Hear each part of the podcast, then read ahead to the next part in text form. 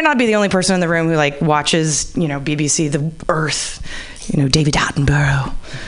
It's like you're high as fuck. like that's how ever. It's not unique, you know. Like everybody is watching David Attenborough high as fuck, and you're just there and you're like, it's like, oh, the world of the sloth. it's like, yeah, it's fucking hard, man. Except the sloth doesn't have to pretend to give a shit when your kid, when, when your fucking best friend gets pregnant, or has a second kid, or has a third fucking kid, or gets fucking married, or gets fucking divorced. No, the sloth can just fucking do what the sloth is going to do. yes, the world of the sloth. David Attenborough. It's like smooth as silk. Um,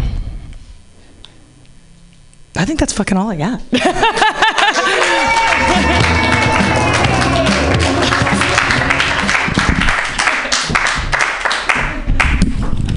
That's comedy, ladies and gentlemen. um, so I recently realized I should stop calling my brother a motherfucker. I'm actually the oldest one in my family without kids. And I'm proud, you know. Like, I tried really hard. I put it in the wrong places and everything. I used to live in Portland. That town is too white. It makes my teeth look bad. I like Oregon. It's got the purest white supremacy of anywhere I've ever tasted. It's hard to find a job though. Like I tried really hard. I applied everywhere. Like I tried to apply to the Ku Klux Klan, but I couldn't fit my resume on one sheet.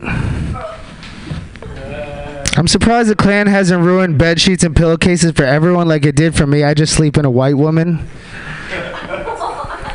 I was thinking about the purpose of a Klan hood, and you might think like, oh, they're trying to hide their racism. They're ashamed of their racism, but they're they're not ashamed of their. That's like their whole thing. They're proud of it.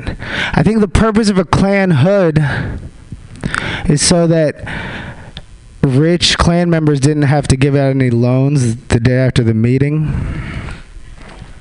Like I mentioned, I uh, start my day at Martha's. I was there with my lady. She ordered an iced white mocha with no whip. I couldn't help but think that must be how my ancestors would have wanted their coffee on the plantation. I was taught uh, in school that this story of an enslaved African. I'm just waiting for you to be to be down. I'm stalling for you, Journey. All right.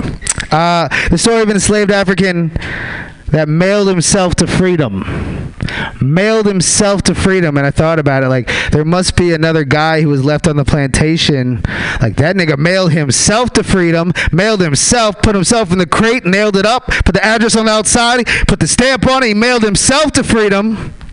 And if he was a good friend, he would have mailed me too. Asshole. Um, I sent my hamburger to Ancestry.com. I don't know if you heard Ben Affleck recently did this ancestry show and found out that apparently a few hundred years ago there was a plantation owning Affleck who purchased an African boy for this is true for $80 and named him Toby. Which makes me wonder why they didn't cast any Afflecks in the new Roots remix. Like, I don't understand what's going on there. You may have heard there's a lot of young black men getting shot, handcuffed in the back of cop cars. And it just makes me wonder like, do police not watch Tarantino films? That's a lot of cleanup.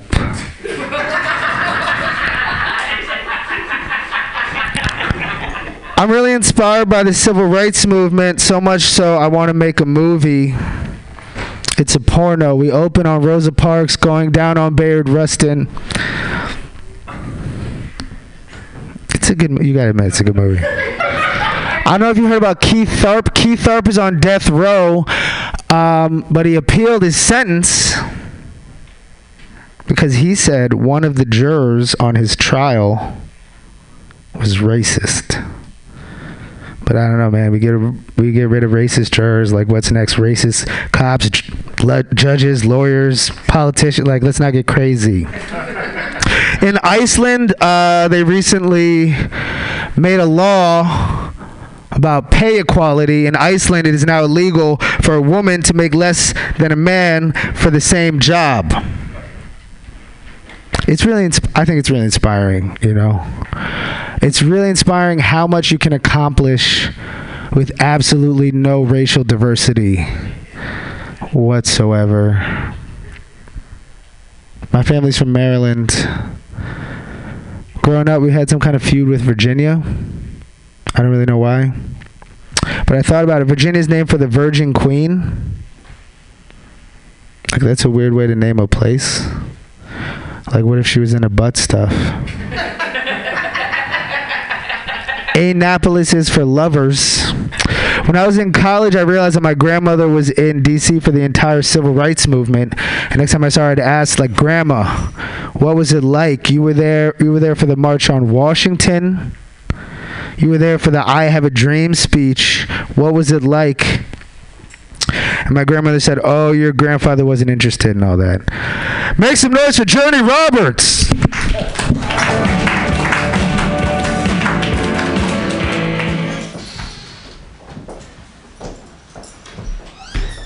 I didn't know you were just stalling. I'm sorry. No, I uh, I thought you meant like you were waiting for me to sit my ass down and try and control my fucking dog, so you could tell some. No, yeah. Uh, there's a line. Did you see the line coming over here? For uh, some bullshit fucking cafe, it's what time is it? Like six in the afternoon. It's now there's now a fucking brunch line two blocks that way. You used to be able to tell what fucking neighborhood you were in based on the lineage at 2 Potrero. I hate this fucking city. How's everyone doing? you guys having fun? But thanks for the money. Uh, I hate this city. Um, I don't. I don't have. Oh, I think there should be a, a Yelp for brown people to rate white people, because white people will read that shit, and we don't. We don't pay attention to anything else. I think brown people need to be able to Yelp. White people. Can I tell you the roast jokes that I forgot last night because I was drunk?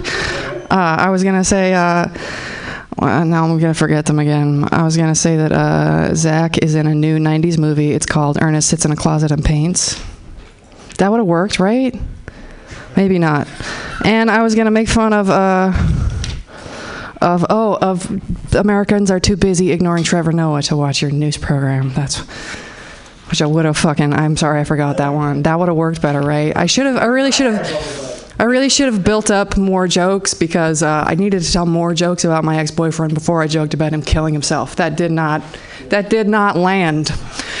For some reason, I don't know. Eh, I, I thought this is a roast. Like I thought I'm trying to like rip people the fuck down, but they didn't. They didn't see it that way. Uh, probably because of the tits. That's usually that's how that works. Usually, when people with tits say things, it goes badly. Uh, that's my experience. Even I, no, no, no, no, sir. I have the same experience uh, listening to women. I'm like, why is she still? Why do they let her keep talking? Like, make her stop. Her voice is all wrong. I don't understand what's happened. The misogyny is real in everyone. I want you. I want you to feel at ease because for no, for real. I do wish that Bill Burr would just come out and say that he hates women. Like that would be preferable to me. There's a lot of people who just it would just fucking be real with me and just like you've wasted years and years and years of pussyfooting around. I fucking hate women. Like, can you just? There's so many of them. Am I wrong? Maybe, probably. That's okay. Uh, I have I have nothing. I have I have I have nothing. I have nothing. Uh, he's gonna destroy whatever that is. I don't really know. White lady Paul Mooney. Uh, I'm not. I don't really. I'm not familiar with Paul Mooney, other than he thinks he invented comedy. Apparently, that's the gig. No, he's not familiar with you. It's like, Oh, no, no, no, no. There's that's there's way too many of those. Uh, oh, he found something to destroy. Awesome. I now sleep. Um, I live in a van because um, my parents are car people, and you want them to do better than you want your kids to do better than you did, right? So originally I moved into a school bus, but it turns out I'm not I'm not that high on the economic ladder yet. I, I shot too high with school bus. that was a dismal failure. Uh, so now I'm I'm back down where I belong with the common people in a van. Uh, anyway, this one likes to drag oh boy, likes to drag uh, oil bottles up onto my bed and eat oil, which goes everywhere.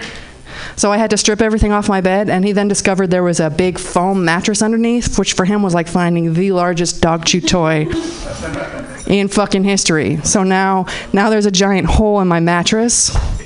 And this one, I finally find occasionally like digging up sheets in the corner uh, to keep going at it. So that's uh, shit. I really don't uh, appreciate the sun being out while I'm irritating bored drunk strangers. It doesn't do well for me. This is a dry spot. It cannot also be sunny. You guys aren't even drinking. This is fucking unsettling. I don't like it at all. Uh, is that a light? No?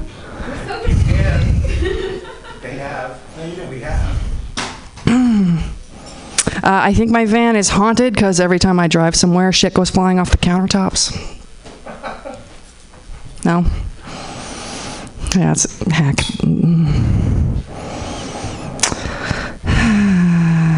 And now it goes into depression, so I'm gonna get off stage now. Thanks very much. It's been fun.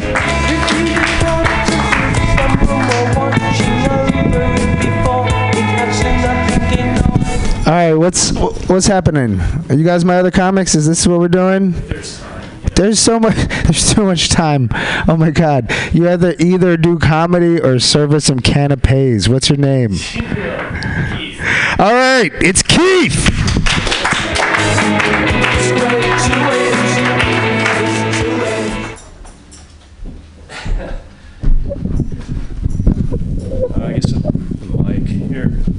Jammed it in here so hard with all this anger issues, misogynistic man. Oh no, here. see if I, I don't know, take it out. So, so I'm Keith. So, really, just thanks for everybody being out here. It's like cool that everybody's out here. Like that's just like really good. Um, yeah, I, I mean, people that'll actually go out of their house and come on over and just hang out and say some funny stuff if if it's funny, you know, if you find suicide funny, you know, and that's pretty cool. I don't really have a house. Yeah, it's pretty. and thanks, thanks. You know, like I don't want to say like congratulations for not being suicidal, but like that's kind of good too. Oh yeah, yeah. I'm sorry. I thought I heard it. Somebody say they weren't suicidal. I just got I got all excited. But the, I mean, there was just there's one thing like I've noticed like this phase of my life that's like oh, I call it a week ago, something like that. Like when I was a kid, sure, I watched Hogan's. I'm old, obviously. There was a guy mentioning old earlier, and you know, I'm like anybody else. I grew up getting high watching Hogan's Heroes every day. You know, that's pretty much what I would do after school. And the one thing about Hogan's Heroes, if you have never seen it, is it's a prison camp sitcom in Nazi Germany. It's like fucking insane when you're high, though, as a kid. It's so awesome. Like, it's the darkest joke that could ever fucking be made. Like, let's say I was in, I mean, this is obvious stuff. I apologize because I'm pointing out really obvious things, but if I were in a prison camp and I turned on, you know, and I wasn't eating and they were killing, burning my friends, doing all this shit, you know, and shooting people, putting me in.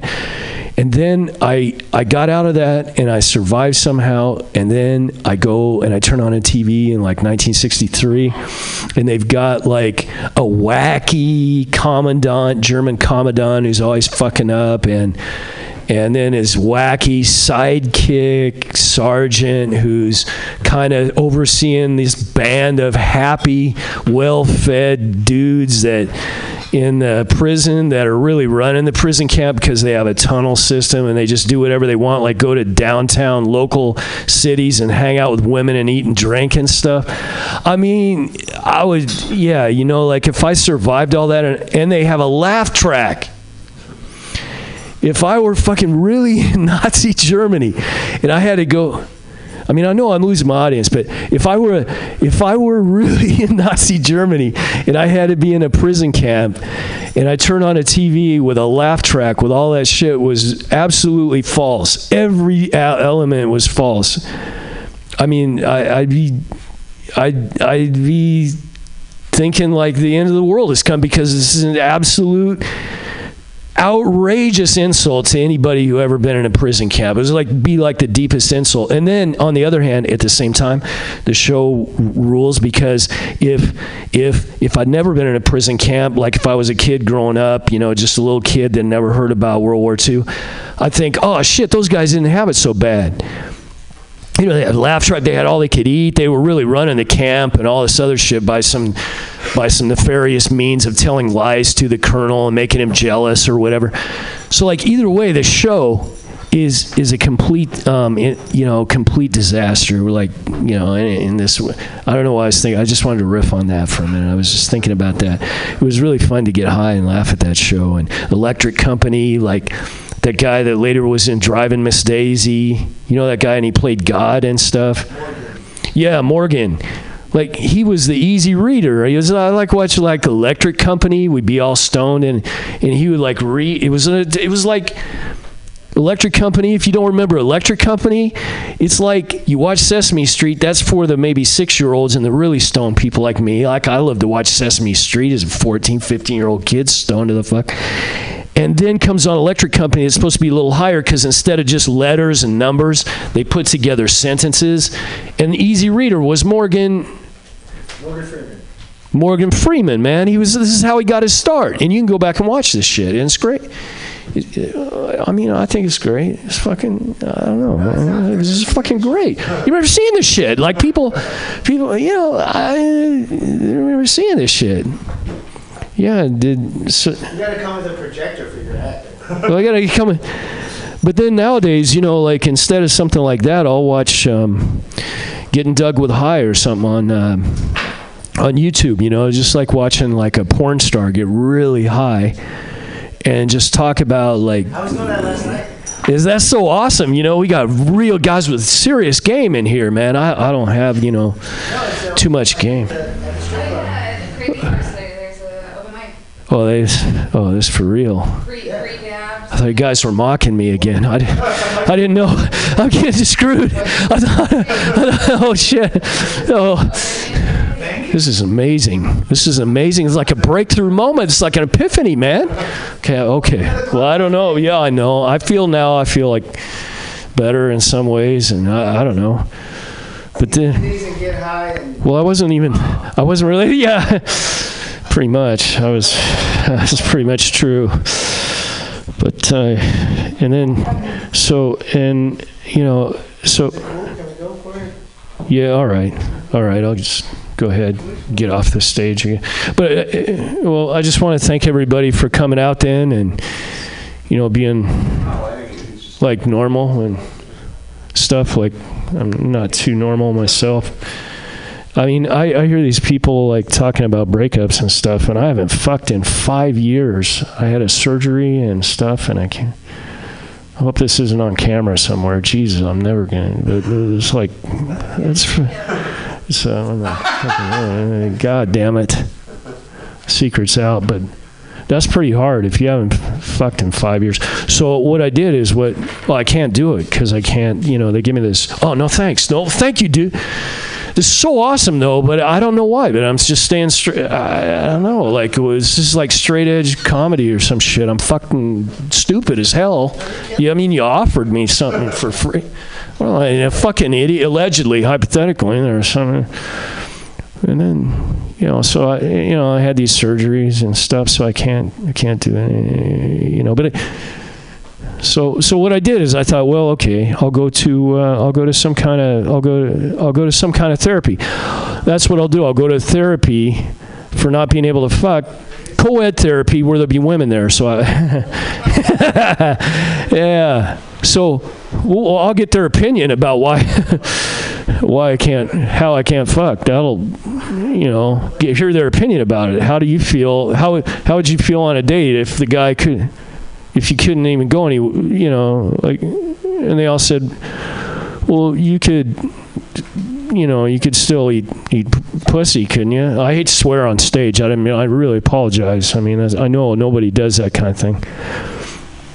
But I said, well, yeah, I could. Of course, I could do that. But where's the fun in that for me? You know, I don't know. You know, I, I'm sort of self-centered in that way. I, so and, you know, and now uh, apparently allegedly I'm going to get a surgery this year that's going to I'm going to have for this so I'm excited. I'm excited. This will be the first time in 5 5 fucking years, man. I'll be able to do something, I guess with by by a pump or something. They'll be it's pretty I hope the audience is right out there because I want to tell them with a pump or something like that.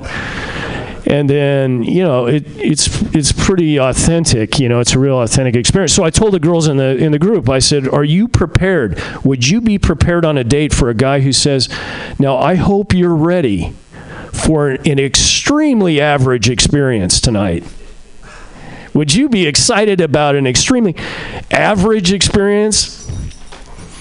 And they thought, well, you know, that's probably not too exciting for most of us, you know. But then at the same time, there's I've got to say there were a few women that were interested in the in the mechanics of it and said these, but that's just using me as some sort of you know uh, like a toy, a tossaway toy or or. Uh, not like an etch a sketch, but the Tinker Toy thing where they just want to play with, uh, construct something like that, and you know, put something together and see how it turns out. But then just discard me. You know, I don't want to be discarded in that way. I have feelings. I've, I've been. I, I mean, I've read, I've heard rumors that I have feelings. I'm not really sure if I will have some, but I expect. I, I probably have. You know, I probably have a percentage of feelings under there.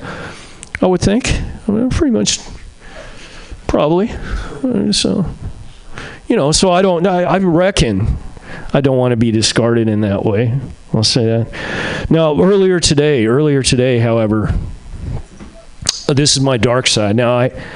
I there I came up to a green I came, I came up and I was in a lane and there was a car in a in a a car ahead of me and the light changed from red to green and the car just stayed there and everyone's had that experience the car just fucking the car pardon the swearing again the car just stays there and it doesn't go ahead it just parked and i, I don't want to lay on the horn because that's uh, like that's crass man. That's like too too easy or something. So so I, I turned and I went around this guy instead of you know instead of honking the horn. I just went around him and took off down the road behind the other I had to wait and stuff. And then that guy when he finally woke up he sped past all of us. He went by all of us all of us. He, he went four or five blocks ahead and to me I don't know why the the incongruity the asymmetry of his of his traffic uh, faux pas. First being asleep at the wheel, and then this is so he gets my face on record for the no sex in five years. Um, wants a good, you know, facial recognition algorithm be created for that. I, I don't know the symmetry of a person like stop inconveniencing. Every, okay, I don't need to show like anger is the most boring, the boring thing, but I was annoyed. I was annoyed. I actually, I was annoyed, and I wanted to ex- explain. So of course I, I took it to work with me and just let it out on the people. And it worked. The poor innocent bystanders are always the ones that take all the the heat from driving the commute that we all encounter and all this bullshit. The innocent people at our jobs are the ones who pay the price. I'm here. I'm here to. I'm here to say tonight poor people that guess that's not much all right i'm gonna just go on so, so thanks million you guys really liked really like being up here guys it's been fun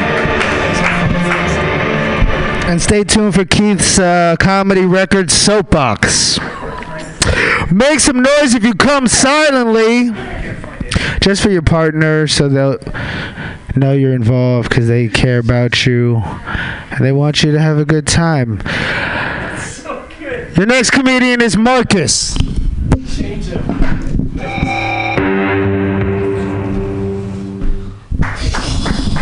Thank you. Thank you, Mutiny Radio. Maybe I'll leave it in the leave it in the stand today. I've never. Um, all right, got my phone. Press the button. Mut- Mutiny Radio. Uh, it's good to be here. I. It's definitely not what you're supposed to do. It's just you just have the st- whole microphone stand hanging off the microphone. No, it's not. I mean, I don't know if it was you. I just, I'm just like too, I'm too jittery to. I, I can't be like, all right, like I, I'm, I'm. You guys are so important to me, my audience. I don't want to just make you wait while I adjust the mic, I need to uh, keep you with me. No, okay. Now, now that I say it that way, all right. I'm, gonna- I'm gonna hang on a second. So then go like this. So just I'm expressing myself with my with my body right now. So just don't you know, don't feel like I'm fucking you. I'm, I'm like taking this thing apart. I, I don't know what the fuck I'm doing. All right. Well, just what's that? It's the Physical Comedy Podcast. Physical comedy podcast. Ah, shit. I, it's, it's great to fucking be here. I want to thank Mutiny Radio for letting me do bad comedy. It's, it's like, it's not really comedy. You can't really call this comedy.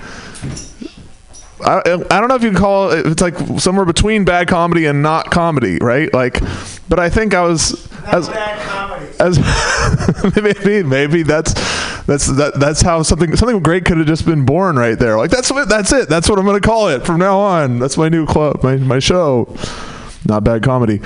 As long as you don't start doing like I don't you don't have to make people laugh. You just have to not do anything. Don't don't play any other game with them. Like you know and and for five dollars I you can buy this. You know you just no don't do that and you're okay. Uh, I think I think. So um, I, I turned 40 this year. Turned 40, yeah. Um, so it's uh, and I noticed nothing special about it at first, like which is normal. You know, it's like okay, you know, it's just who who fucking counts? Like animals don't count. You know, like they don't know when they turned 40, right? So like. Why should our my essence change when you know I counted exactly that much time on the year? Like maybe it's not even right. Like maybe our clocks are wrong or something like that. I don't know. It's very it's very arrogant for me to think that I know how old I am. Um, anyway, uh, but after like six seven months in, I noticed. So one thing I noticed is that like there's like a little less like when I was in my 30s, I still felt the pressures of like my 20s. You know what I mean? Like like uh, there, like there's I still oh I still felt like shut up mom and dad don't tell me what to do like that was still a thing and now i catch myself i'm like shut up mom oh wait i'm 40 you're 70 79 like i can't uh, this is- doesn't make sense for me to i don't know.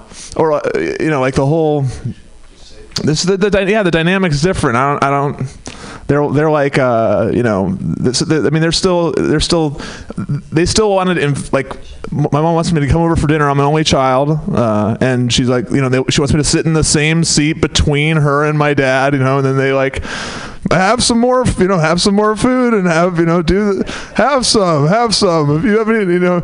And and then they're like and then they ask a lot of questions about my life that don't really ref- seem to make me feel like I'm here. I am. This is me being critical of my parents. Like anybody gives a shit. It's like, and there's such bullshit criticism. They didn't beat me or anything like that. But it's like, oh, the questions you're asking, the considerate questions you're asking, they aren't really caring. You know, they're just like, you're just asking me all these details. Like, did you have a meeting at work? Like, were they, you know, did you, was the was the meeting was was it too long or was the meeting how how how are the meetings? You know, what what what else happened to you at work? You know, did the kids treat you know anyway, and uh, yeah. So I'm I'm just but at 40 it's like like oh i don't I, it really doesn't seem yeah i, I don't know. I want to say i'm getting like i i know the right responses to be mature. Like there's no there's all the things that i was supposed to be doing like i was this is the weirdest one. This is the weirdest one.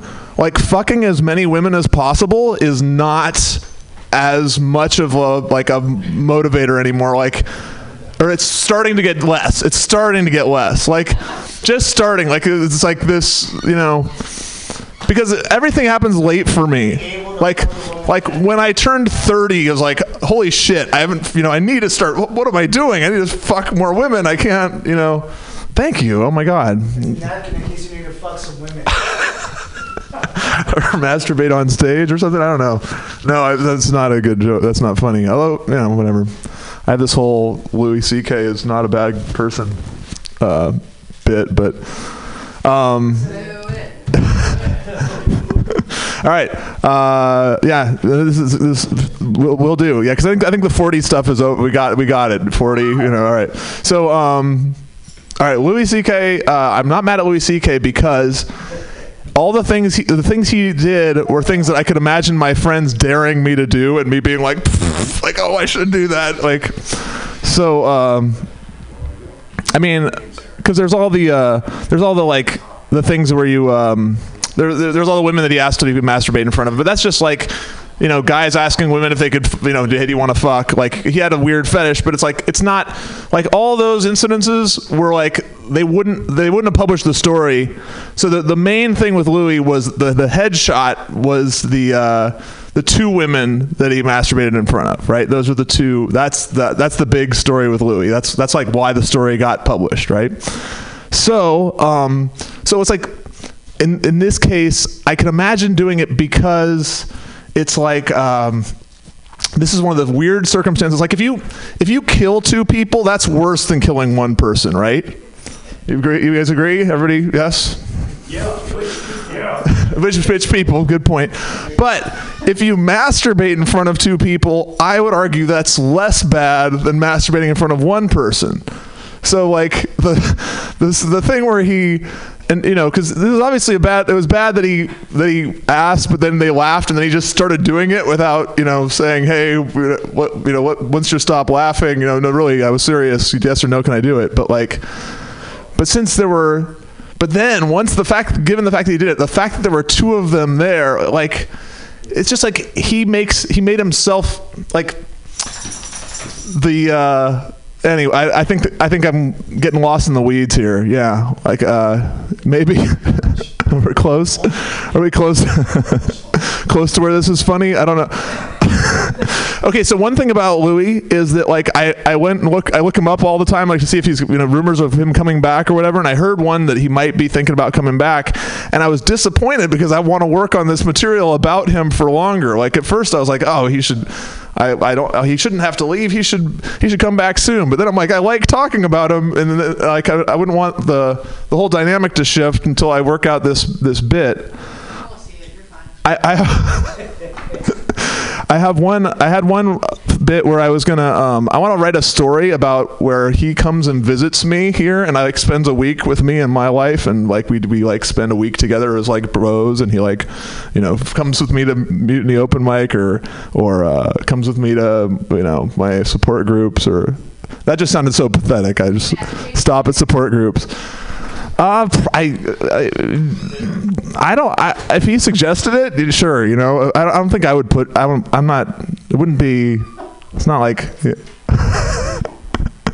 I don't know. All right. All right. I think my time's just about up. I thought I had something something good at the end. I guess I don't. Um, but it was really. Oh yeah. Oh yeah. Help me. Uh, I'm I'm lost in my body and, and I don't know how to get out. Help me. All right. Thank you. It's like a Caitlyn Jenner situation. Uh, the fact is that Louis can sell whatever he wants on his website, and he can do whatever he wants. So that's whatever it is. Um, now, is that morally right? I don't know, man. What does it take? Like, what does it take to sell out? Um, like if I say I don't want to do it, will it work more, or should I say I want to? I don't. I do. I'm scared. Like oh, I want. I kind of want it. Don't sell out. Would never. What? I wouldn't. Not for ten million dollars.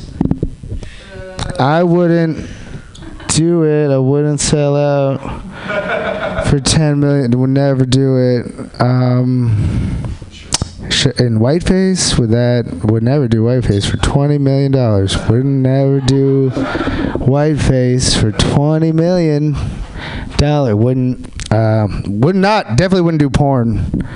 Not for any price. Not for fifty million dollars. Um, I'm broke, guys. This is a really weird mic stand. It really is a very strange mic stand. Um, I know you signed up, but I'm not there. I'm here, so like we have a sort of a stalemate. Um, just kind of burn some time. I think Nickelodeon is responsible for my bukkake fetish. You can't do that on television.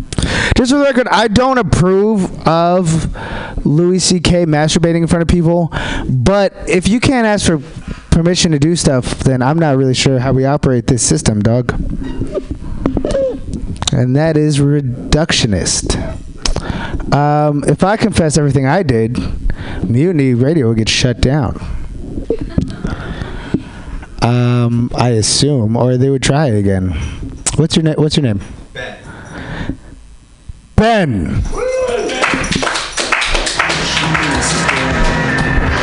Hey guys, I'm Ben G. All right. Great to see some women out, you know. Um, got some diversity. There was a woman at my last set. She had a sweatshirt on that said, Women's rights are humans' rights. And I really agree with that, you know? Especially because women have been humans for like three years now, or at least the last four. So we need to get on board with that as men. Um, something about me is um, I am Mexican. And I took one of those ancestry tests and it said I was gay. So I wrote them a letter and I was like, You're wrong, just like my father. But let's face it, they're probably right. Um, no, it's it's great. I have a kid is something I'd say if my life sucked. I live on my friend's couch is something I actually say because my life sucks. Um, I am new to the city. I just moved here a couple months ago from LA. Um, one of the things I've noticed you guys do here is a lot of eye contact. You know, we don't do that down in Southern California. Um, I might look at my lover in the eyes when I'm entering them, but other than that, this whole eye contact thing is pretty new to me. You know, I've noticed that the parking scene is a lot like the dating scene here in San Francisco. You guys notice this? All the good spots are taken, and the only open ones are red zones. And you don't want to park there, you guys. You'll get a ticket. Hey, and it's just a prescription for chlamydia, you know? You got to stay safe. Um, you guys use dating websites? Anybody? Yeah, no. I was using JDate for a while. You know, it's where Jewish people can meet. Um, but I got banned because although my nose says that I'm Jewish, my foreskin doesn't. So once they found out I was lying, they told me. Yeah. No, you know, you, you have to be circumcised to be Jewish. That's part of the whole joke. I guess it takes another layer. thought it was like a puppetry joke. Oh no, no. You know, I was thinking about the other day. Um, I think Jesus might have been gay, and he told some Romans to nail him, and they just misinterpreted it. you guys think? so, um, but yeah, uh, it's great coming up here and listening to comics talk about their problems. You know, like I was molested, or I wasn't molested, or I wasn't molested enough. You know, the camp counselor never chose me, and I'm still kind of wondering why to this day. No, just me. Um, you know, I recently came out to my parents, not as gay, but as a comic. I wish I had come out as gay. There might have been less tears, you know. Um, I'm still hiding the gay thing from them, so. But um, no, it's been great. They they totally accept it. Uh, I do like to follow in Jesus's footsteps. You guys, you know, I hang out with a lot of prostitutes, mostly because they're my coworkers. So it's been good, San Francisco. Um, you know, my grandmother, she turned 87 recently, and it was a pretty big deal for us. She got cancer, and she went into remission. And then, right around Thanksgiving, she got cancer again. And luckily, she went into remission. And the third time she got cancer was right around Christmas. And I went up to her and I told her, Grandma, you're to have to get a new reason for us to call you because this is just the same thing over again. Um, let's see what else.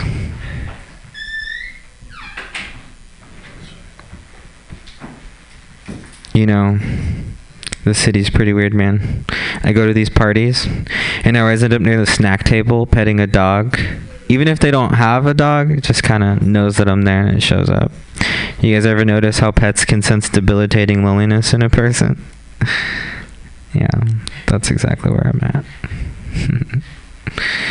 um, yeah, you know, uh, it's hard living in San Francisco. Things are things are crazy here.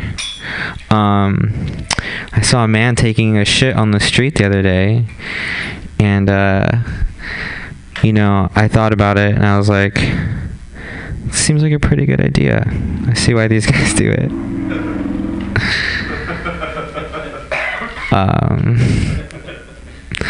my friend wanted to smoke some weed the other day. He's like, "Hey man, you want to try this weed and get high? It'll make you wish you weren't high." I was like, "What the fuck? Why would I want to get? Why would I want to do something that makes me wish I didn't just do that? If I wanted to do that, I'd go online and hook up with someone random, you know." Um, one of the things about all these new cars today is that they have cruise control, and I wish I had cruise control because I always end up in uh, Castro late at night. It's not good for me. No, you guys don't get that one. uh, that's been my five minutes. I'm Benji. Thanks.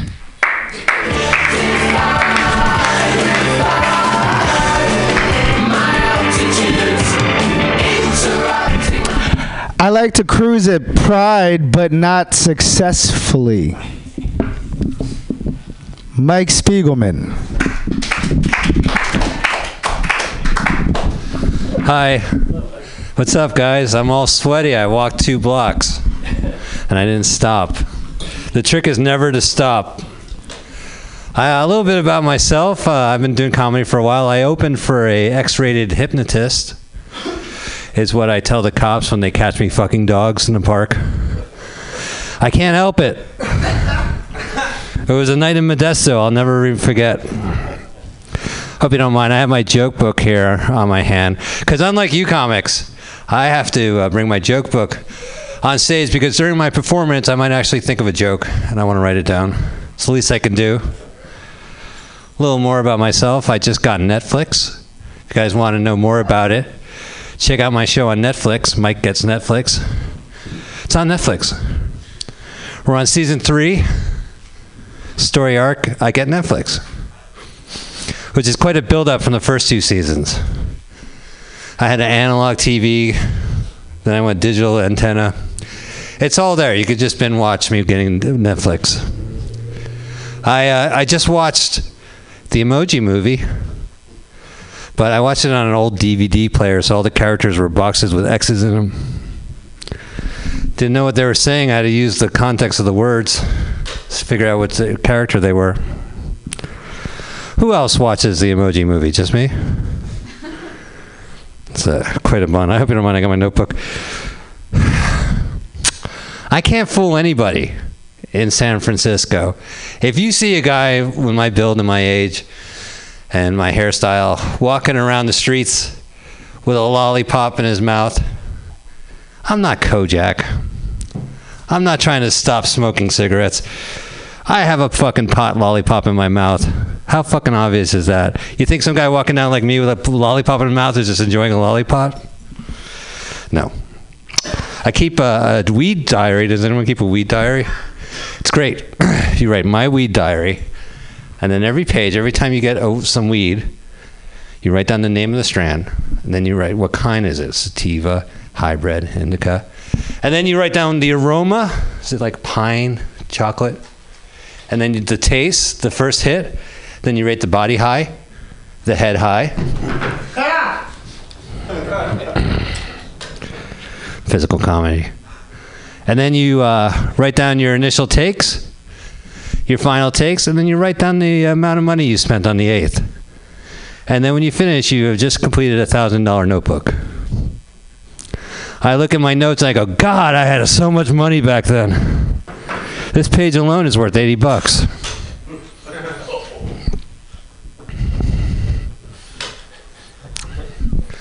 Problem solved. I don't read. I don't understand comic books. I don't read the thought bubbles. It's none of my business. Let Batman be Batman. I go to the library a lot. I always like to go to the librarian desk and ask questions. They'll say, "Can I help you?" I go, "Yeah." Can I use your microwave? Your your microwave, your librarian microwave in the librarian lounge. And they said, "Sir."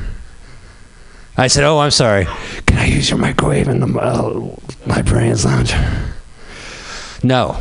Is it because it's noisy? Is it one of those old microwaves that have a timer clock on it instead of like a digital display? Those are scary. I don't know why people say plot and pornography is uh, thrilling. I find it disgusting. Probably the most famous pornography movie shot in San Francisco is a film called Beyond the Green, Behind the Green Door, and it has a story. And the story is there's a man eating breakfast at a San Francisco diner, and two brothers, the Mitchell brothers, come in there and they tell the guy, You won't believe the show we saw last night. This burlesque show, this woman from the audience walked on stage, four nuns ate her out, three guys had sex with her, and then she had an orgy on trapeze. So fucking disgusting. That guy is trying to eat his breakfast. He's trying to eat scrambled eggs. He doesn't want to hear about that. Is it a bottomless cup? That's what I want to know in the morning. It's icky. Man, I can't believe I didn't do any of these jokes yesterday. My wife's an editor, and she always uh, corrects me, my English. But I think it's a little excessive. I said, honey, let's go whenever you want. And she said, whenever? Mike, it's pronounced whenever because of the prepositional positioning. Hi, Cassandra. How are you? No need to invite me to your shows. I'm glad you're doing sets. Before I go, no, I'm kidding. I'm a comedian. If you want to invite me to a show, my uh, my niece tries to get stuff from me. She say, "Hey, Uncle Mike, you're an old school gamer. You're OG gamer, right? You used to stand in front of the arcade machines and play." I go, "Yeah, yeah, yeah, yeah." She goes, "Well, get me a Nintendo Switch." Well, how much is it? She goes, "It's three hundred dollars." I go, "What? Twelve hundred quarters?" Look, the only way we're going to break even if we play 601 games of doubles.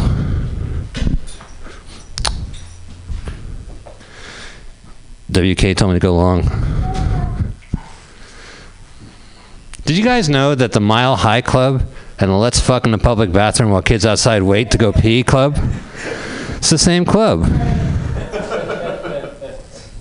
You Sam Rockwell wannabe? The movie Choke. Speaking of Choke, let me close on a joke. Oh, he's in some good movies. Do you ever seen Choke? Yeah, me too. I love that movie. All right, that's been my time. Thank you very much.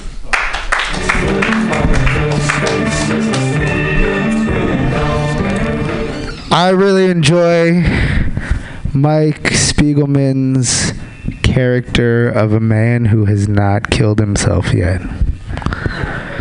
It's I find it moving. um, if there was any banks I'd like to rob, it's Jackson Richard Banks.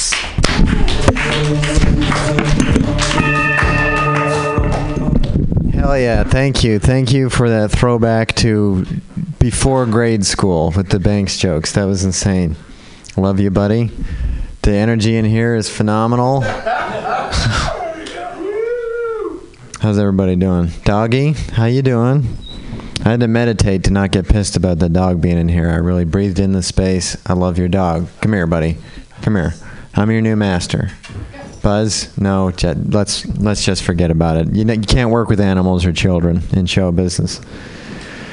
I went to a funeral uh, over the weekend. A a friend died, more of a friend of a friend, but I decided to go and, and pay my respects to this guy. I mean, this shirt was his, so if I didn't go and and and worship his corpse, then you know I probably would have been haunted. So, but I get word about the funeral like the night before, so I drove through the night to Utah to get to this funeral, and so I'm not sleeping a wink. I'm just you know getting the, the crazy eyes. And uh, along the way, I'm like almost dying, and I'm just like, man, it'd be so poetic if I fucking died on the way to a on the way to a funeral, dog. That'd be so cool. And eventually, I was like, nah, I, I can do better on the on the death. I can do better. So I make it to the funeral. Um, some things happen. I get caught looking at a girl's cleavage in the viewing room.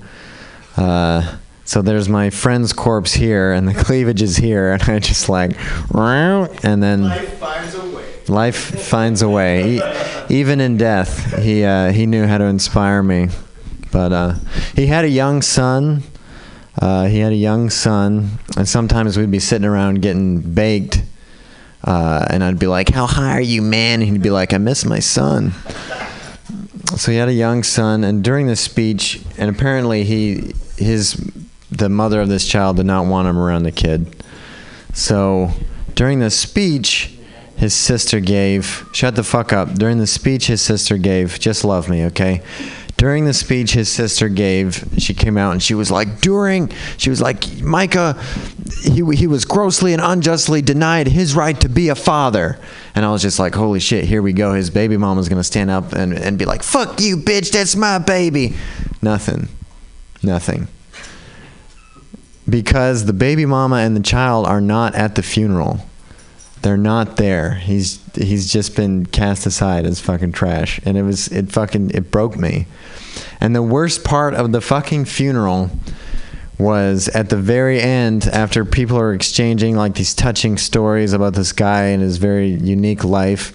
The bishop, which is a pastor for Mormons, the bishop gets up and he's just like, he p- puts this religion stamp on it. He's just like, oh, and I hope we all remember uh, the sacrifice of uh, of the Savior. And it's just he just basically he totally he's basically like, hey, you know who your dead friend reminds me of? Jesus Christ. you should check him out. He, he basically branded the funeral in the name of religion, like this human life brought to you by Mormonism. Try it. It really works. So yeah, I don't know. I don't. I'm not really a religious person. I don't necessarily not believe in God, but I think if he had anything to say to me, he would say it to my fucking face. You know, people are like, "Whoa, what would Jesus do?" And I'd be like, "He'd get the fuck out of my face," and then he'd go hang out with some hookers. And then I would follow him. And then when they came to put him on the cross, they'd be like, "Look, hey, thanks for the prostitutes. I gotta go." So yeah. For, forgive me, Lord, but uh, hookers were great. I have to go now. Not maybe not a believer per se, but I gotta go. Yeah, I uh, I had a job interview recently. Uh, I re- I prefer miceless. What do you think of that? I I really prefer. I know, but I prefer I prefer. No. No, well, we need it for the radio. Well, so I got a job interview the other day, and I should have known something was up because the dude interviewing me for the job met me at a bookstore and was like, "Hey, nice shoes. Want a job?" And I was like. Sometimes things just work out, I guess. Wow. And I get there and it's this fucking creepy ass pyramid scheme that's just like, man, you go, you rec, all we do, we recommend insurance companies to people. So you re- make one rec that's like $300. You make another rec that's $500 right there. Hey, you got any friends? Uh, yeah, I, I, I got a, my friend Joe. You got any friends? My friend Joe. Call Joe call Joe right now. I Joe's at work. He could be on break. Call Joe. And I'm I call Joe. He doesn't pick up, obviously. Like, you got another friend? Yeah, my roommate Miles. Call Miles. Call Miles right now. And I call him, and Miles is just like, I'm at medical school. Fuck off. And then, uh, th- basically, yeah, salesman. When you're dealing with a salesman, you're dealing with a very dangerous animal. When a salesman is a wounded animal, like backed into a corner and forced to sell in order to live. And when I was thinking about this, I realized that's what a corporation is, is a giant person backed into a corner who must sell to live just in the middle of the town square just like hey this guy's got fears. What's going on? You got fears. What's going on? Sir don't you dare stop thinking about fucking. Don't you dare stop thinking about fucking. Everybody wants to fuck. Come on let's go. Cheeseburgers. Come on. Please love me. You're flawed. You're flawed. You're incomplete. Come on. Everybody everybody loves corporation man. Come on. Ladies love it. Lady, ladies love it. And then he realizes he's not a person. He just evaporates. Just like no. Yeah. Christ. It's more fun without a mic, I think. I think I'm going into the headset business. This is a crutch. It's bullshit. Uh, how do I how do I end this perfect set? You know, I don't know what to do. Where where where sir, are you in the tech industry? Good. You you just you just walk Kill techies for a living. That's why you're in the suit, so you can infiltrate their lair and kill them with your bare hands. We flip cheeseburgers and tell people they have fears. Yeah, fuck it. That's a good life. Um, that's it for me, everybody. Thanks.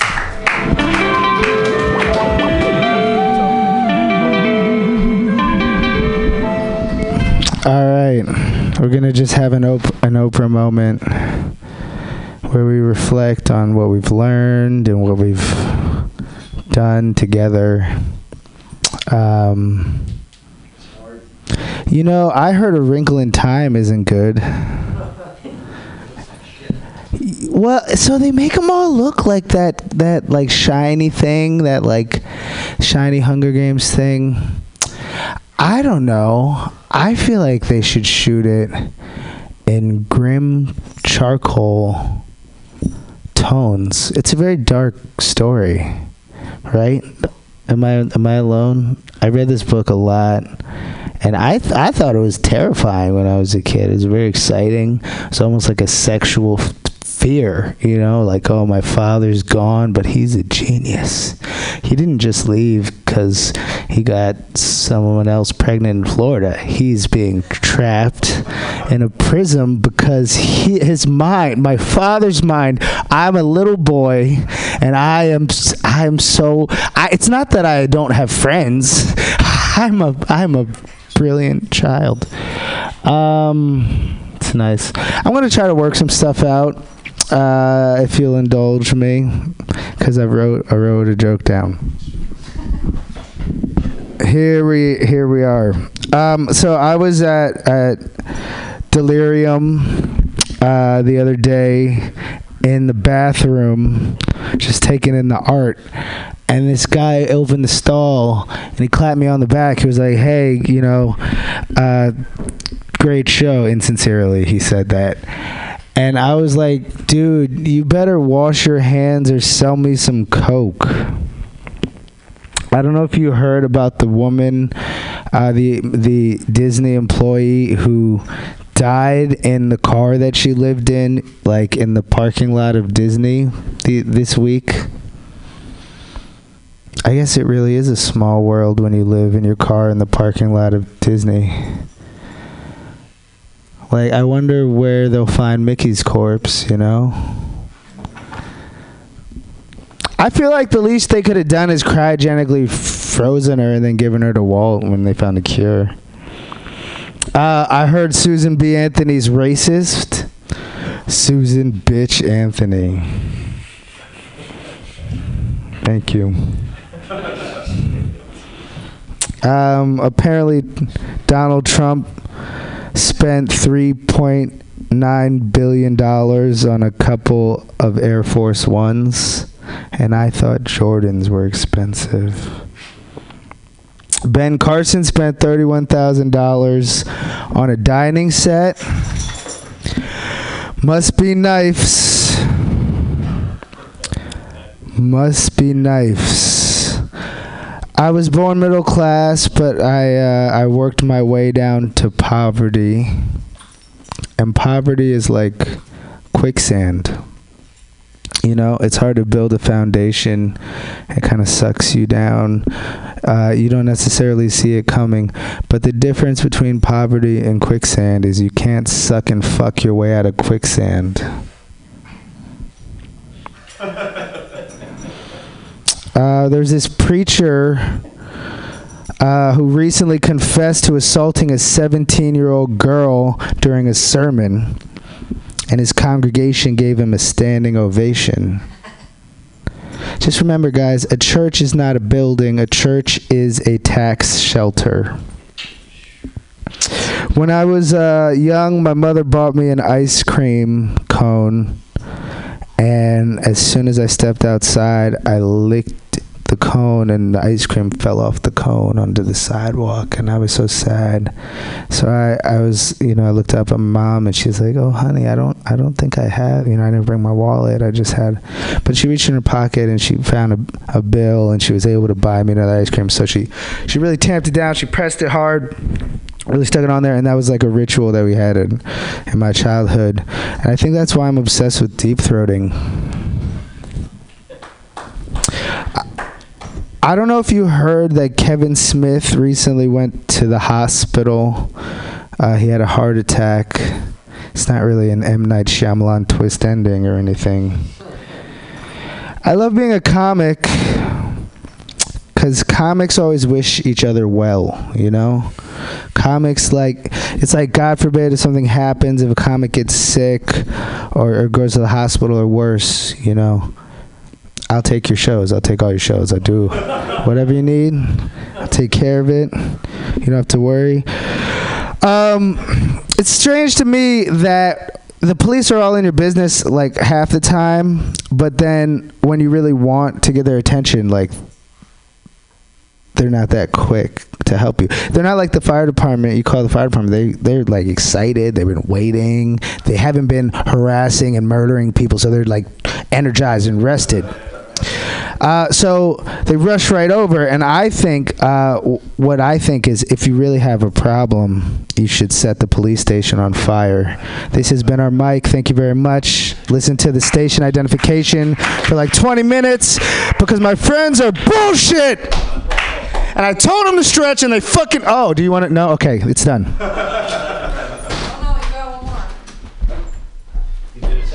I'm just, I was just, remember what I said about my friends, guys? Do you remember the joke I told about my, John Gallagher, ladies and gentlemen?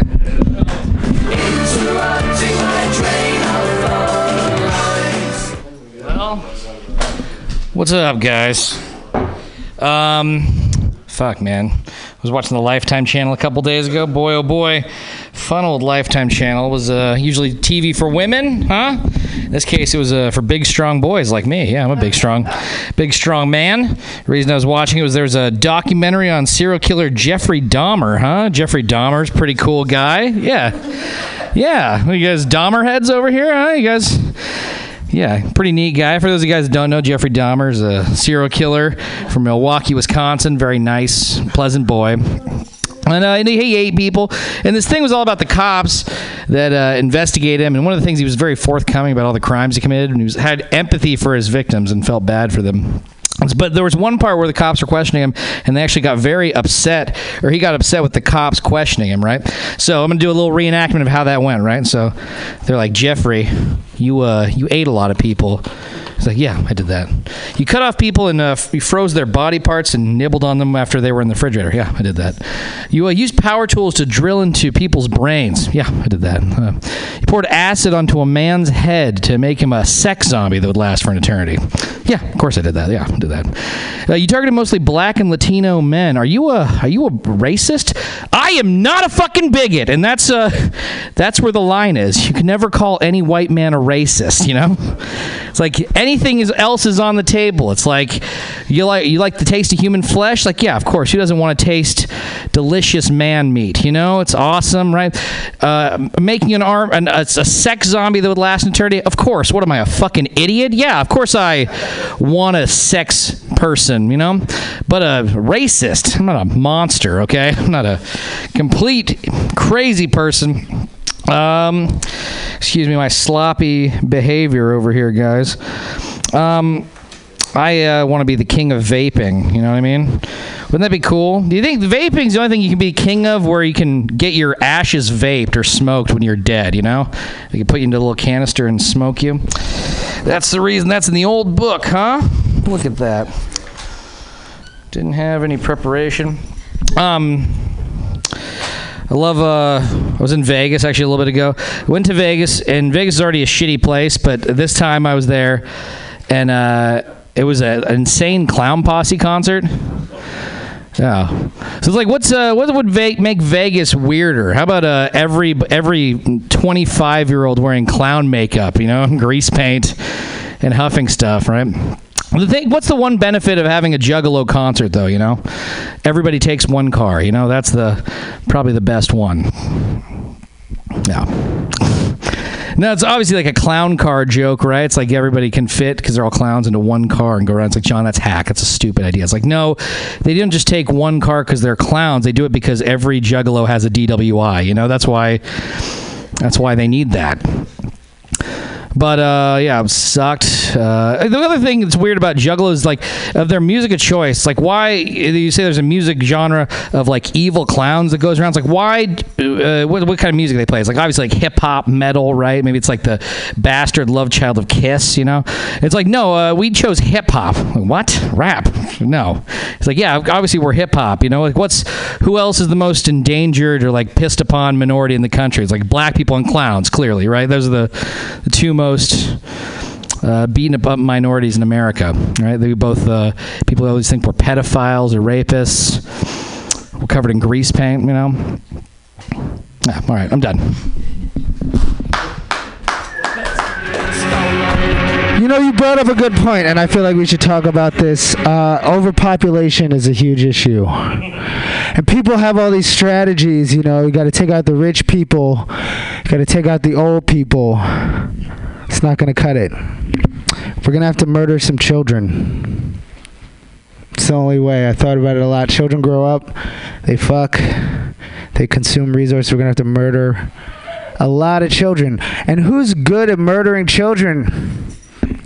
Pedophiles. We need we're needing an army of pedophiles to take out all the kids. I know you're thinking that's fucked up. That's horrible. Listen, we're gonna have to fuck these kids. They're not gonna grow up. The world is ending, just like our mic. Thank you very much.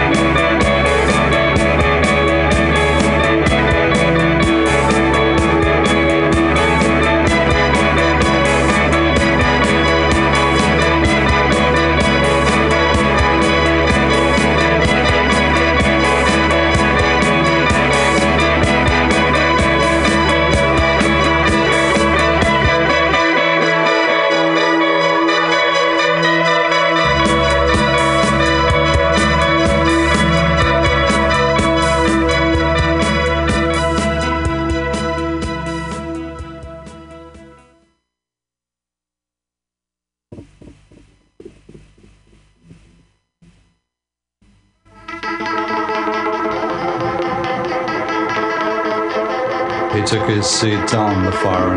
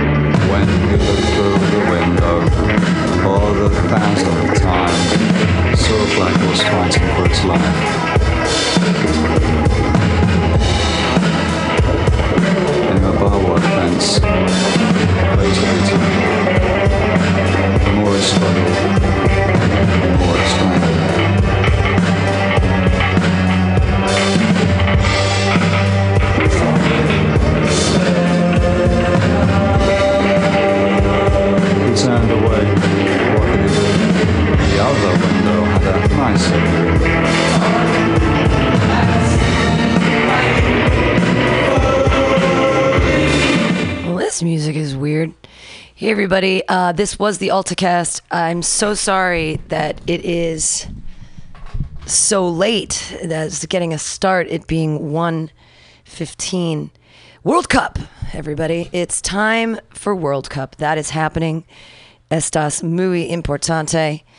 Today, Spain beating Iran. It was a good game. It was good times. Uh, I feel terrible because I called Latoya and said, "Hey, it's World Cup. I'm gonna be late," but she didn't answer, and then she didn't text, and and then she left me coffee outside the place, so it means she was here, which means I feel like a jerk. Um, but if you guys are listening to this, I'm your host Pam Benjamin. I, I mean, I don't really have anything to do or talk about, except to say go to GoFundMe, uh, Mutiny Radio Summer Fundraiser 2018, and give us some money so we can stay alive. That would be great. We would love it so much. Uh, World Cup's going really well. It's a lot of fun. Tomorrow morning at 5 a.m., Denmark, my people. Ikapika nasa, ikarakatunga.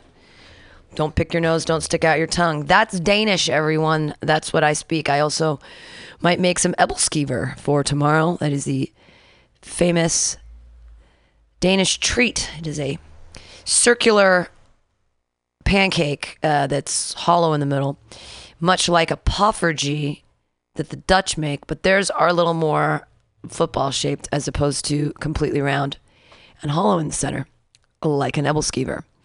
Um, Iceland is playing again soon. We are hoping that they, they tied their first game, and I'm hoping that they win again. They win for the first time in their second game. That would be great.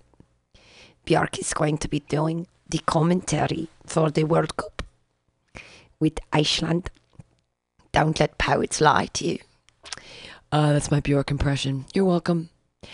Uh, hey, we're gonna get back to whatever we were getting to. I'm so- really sorry that I bailed today on the AltaCast. Um, but I'm telling you, man, World Cup is exciting because it means that I get to drink at five in the morning. Just kidding. I only had one beer today, but that's because I needed to drink something, and th- I mean, it, it. Anyways, it was just one beer. But you know, when you do that at 11 in the morning, that's World Cup. Uh, I can't wait for the finals because that's when I'll really. Uh, hopefully, I don't get called in for jury duty tomorrow, so I can watch. Well, I can watch Denmark anyways because it's early enough. Uh, but really fun, fun times watching World Cup, and then it's fun too because you get to talk to people about it. And you're like, "Oh, you're watching the World Cup," and people are like, "Oh, what's going on?" Like, "It's only every four years." That's the other excuse is it's every four years that I get to drink before noon. I love World Cup. All right, let's see what else is. Well, I mean, gosh, do I do I care enough about you, listening audience, to try to find something to talk about today? I mean, why not, huh? What's going on in the world? Oh, I didn't even put our music behind.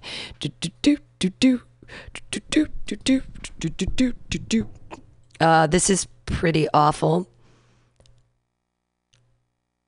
In reversal, Trump signs order stopping family separation. I guess that's good. There's a terrible picture of him looking like an idiot.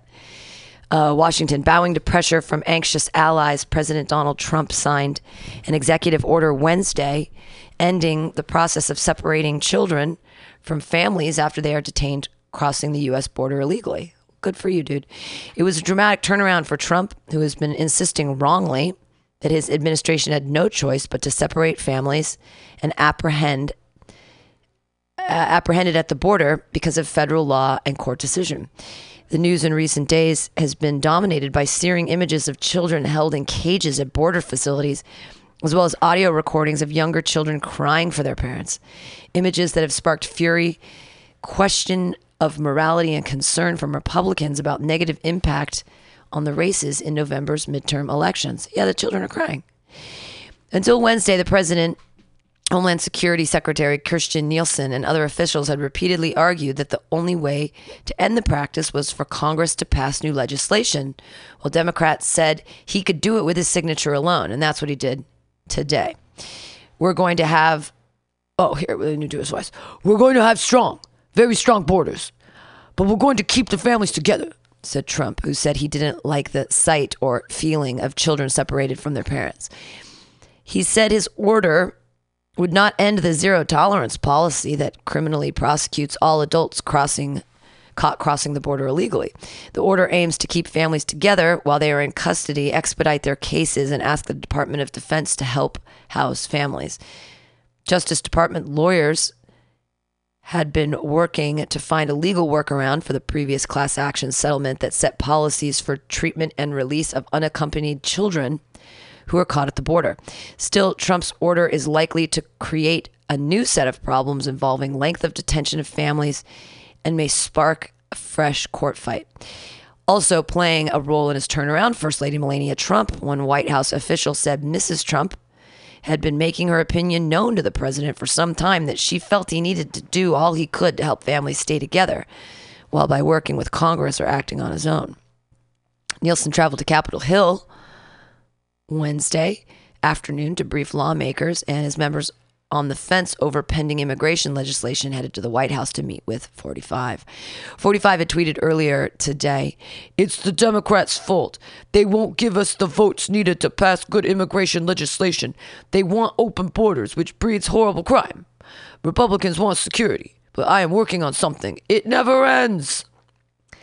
The administration recently put into place a zero tolerance policy in which all unlawful border crossings are referred for prosecution, a process that moves adults to the custody of the U.S. Marshals Service and sends many children to facilities run by the Department of Health and Human Services. Under the Obama administration, such families were usually referred for civil deportation proceedings, not requiring separation. The policy had led to a spike in family separations in we- recent weeks with more than 2,300 minors separated from their families at the border from May 5th through June 9th. Wow. 2,300 minors were separated from their families at the border from May 5th through June 9th in 30, what is that, 34 days. Whew. According to the Department of Homeland Security, two people close to Homeland Security Secretary Nielsen said Wednesday that she was the driving force behind the plan to keep families together after they are detained crossing the border illegally. One of the people said one of the people said Nielsen, who had become the face of the administration's policy, had little faith, faith that Congress would act, act to fix the separation issue and felt compelled to act. Nielsen was heckled at a restaurant Tuesday evening and has faced protesters in her home. But others pushed back on the idea that Homeland Security held the rollback. One official said it was the Justice Department that generated the legal strategy that is codified in working in the working executive order and disputed the notion that Homeland Security was involved in drawing up the document. I mean, who cares? Uh, let's just keep the families together. Planning at the Justice Department has been underway for the past several days to provide the president with options on the growing crisis, said the officials, who, like others, spoke on the condition of anonymity to discuss the efforts before its official announcement. The person said that 45 called the Justice Department this morning asking for the draft order. The official did not know what prompted 45 to change course. The Flores settlement, named for a teenage girl who brought the case in the 1980s, requires the government to release children from custody and to their parents, adult relatives, or other caretakers in order of preference. If those options are exhausted, authorities must find the least restrictive setting for the child who arrived without parents. In 2015, a federal judge in Los Angeles expanded the terms of that settlement, ruling that it applies to children who are caught with their parents as well as those who come to the United States alone. Other recent rulings held up on appeal affirm the children's rights to a bond hearing and require better conditions at the Border Patrol's short term holding facilities. In 2016, the Ninth U.S. Circuit Court of Appeals ruled that child migrants who came to the border with parents and were held in custody must be released. The decision did not state parents must be released. Neither, though, did it require parents to be kept in detention apart from their children. All right. So, a little about face there from 45 on the immigration stuff. I mean, I saw all the pictures this week too of little children crying at the border and being all sad faced that they're being taken away from their parents. I mean, it's not their well, I mean, hey, I say why do we have borders anyways? When did we start having borders? Like who it's cuz the rich people want to own everything. Oh, we own this. This is we're better than you. And, oh man, I don't know how to save the world. I I feel like it has something to do with um, caring about people or something, but probably not. That's probably not the way to do it. Who knows? Let's put our fun music up. There's Kope. Yeah, there's our buddy. Japanese Bjork. What a gem she is. Uh, oh, what a gem you guys are. Coming up at 2 o'clock, we've got some call me Tim. Special guest Lynn Chen. I've never met her. It should be exciting. I should probably have reminded her on the face of my books that we're doing this today, but I like to hope that people remember that they booked they were booked on the on a show. I don't know, whatever. Uh, today at 4 p.m. it's the Sparkcast, and we had a great show last night at Spark with Drew Harmon and John Gabb. Also came through Warhol Kaufman and Perry Mason. We had a great, great time. What a great um, audience we had, and something happened my, with my recorder and it didn't work. So we're gonna be doing it live today. But Spark is amazing. We had so much fun, and their bathroom is like a day spa. Uh, all right. Here's something interesting. This is um, local news, but not really news, more like fake news. Uh, yeah, that was fake news. That was that wasn't real. They they tried to. Oh, man asks girlfriend to text him World Cup updates. Gets more than he bargained for. What? there are plenty of people already out there tweeting, blogging, and writing about the World Cup, but maybe there's a new voice to enter the mix. My boyfriend asked me to text him updates from the England Tunisia game. He's on his way home, tweeted Lightning Star, a law student from London on Monday night. You can't say it's not accurate. Uh, there's, it's just very funny. For Tunisia and a yellow card for the England player. Player with the yellow card looks sheepish. We're 34 minutes in and everyone's hair is still holding up well. Tunisia scored free kick for England. It was like every minute she. This time, an Englishman received a light tap and fell down violently. There was a huge missed opportunity there for England. Tunisia man is on the flow. Looks like he got hit in the hair. Referee, referee is uninterested. The man with the injured hair is not pleased. The series of messages has now been shared over 2,500 times. Needless to say, it went down with a storm on Twitter. This is excellent commentary. Please continue. I see no issues here. That was the thing. It's just very funny. Uh, World Cup, guys. It's crazy. Very exciting. Westworld. Well, that's. Westworld is amazing. Uh, this is uh, we should have seen that Westworld reveal coming back in episode one. I, I know. I don't want to. I don't want to uh, spoil it for you if you haven't watched it. But wow, the Man in Black is crazy. Uh, with a show like Westworld, it's hard to get any reveal past the avid Reddit theorists, and yet somehow showrunners Lisa Joy and Jonathan Nolan pulled it off during Sunday night's Vanishing Point episode. They sure did. A running mystery among many of the millions of the season centered around the Delos Corporation's ability to copy the cognition of guests, and the answer literally went right over our heads. Is particularly embarrassing because it was right in front of us since episode one, season two. We analyzed all the references in that Westworld speech, the hats. No wonder William always made sure to grab his hat after every shoot. They are, after all, apparently the key to immortality. That's right, the hats. That's where they put the. That's where they. That's where they've been getting all of the first person stuff. Uh, the hats. Reddit is kicking itself for not seeing this earlier. Uh, ever since Bernard Bernarnold, ever since this is they're just putting all these pictures. Ever since the scene where Bernarnold watched a drone host collect data from a super secret Delos lab, had stacks of black hats lined up behind it. Yeah, we missed that. White hats, black hats. There they are. There they are. Add insult to injury, this was a reveal Lisa Joy could not have spelled out more clearly. In a Reddit after at the episode, uh, episode four. Well, that explains this commentary from Lisa Joy. As guest, would you choose a white hat or a black hat?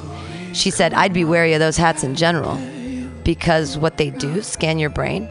I'm from the future. It's because season two, episode one, spoiler, collect your hair for DNA. I'm flabbergasted in retrospect that she mentions this. Yeah, I feel like they let something slip here. Ha ha ha, that's fair. Thanks for answering. I can't wait, blah, blah, blah. What about a great one? So it was all she even asked. Some fans were a bit off put by the hat reveal, though.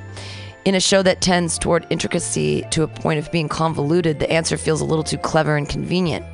An answered a question no one really needed answered, while simultaneously opening the logistics of how all of this works to unnecessary scrutiny.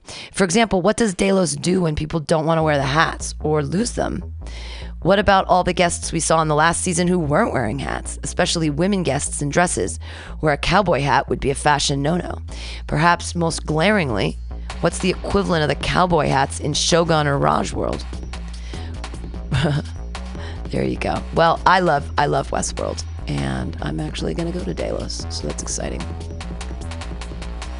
Let's see what else is in the news. I'm sorry, Latoya. Um, it's hard because the news isn't even real. Like half of it is, is um, sponsored, so it's not even real news. It's click clickbait. Why the face of sam- family separation is a white woman? That's interesting. Rachel Maddow struggles to read reports of babies sent to tender age school shelters. What is uh, Rachel Maddow tried to share a breaking story from the Associated Press during her program last night to so called age tender shelters.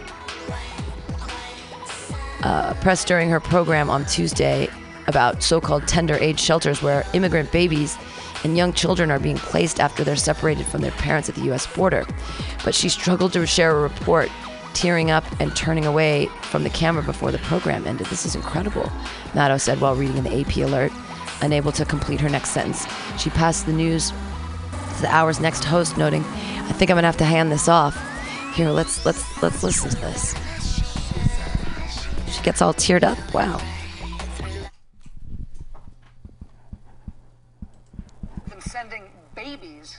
And other young children. Oh. MSNBC's Rachel Maddow had to fight back tears on air Tuesday night as she struggled to read the Associated Press's report about the Trump administration operating tender age shelters for babies and young children. to at least three.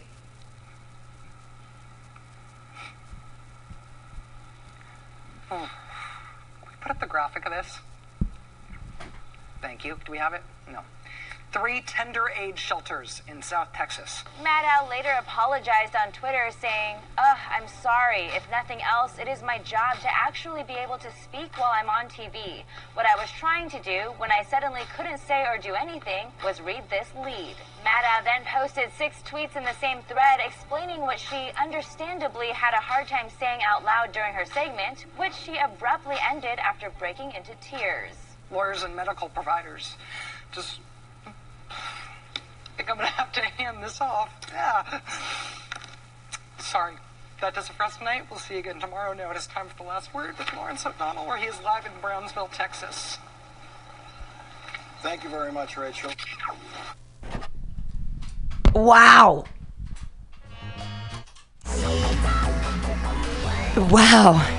Well, I guess it's upsetting that babies are being taken away from their parents because their parents are trying to make a better life for them in the United States. Uh, wow.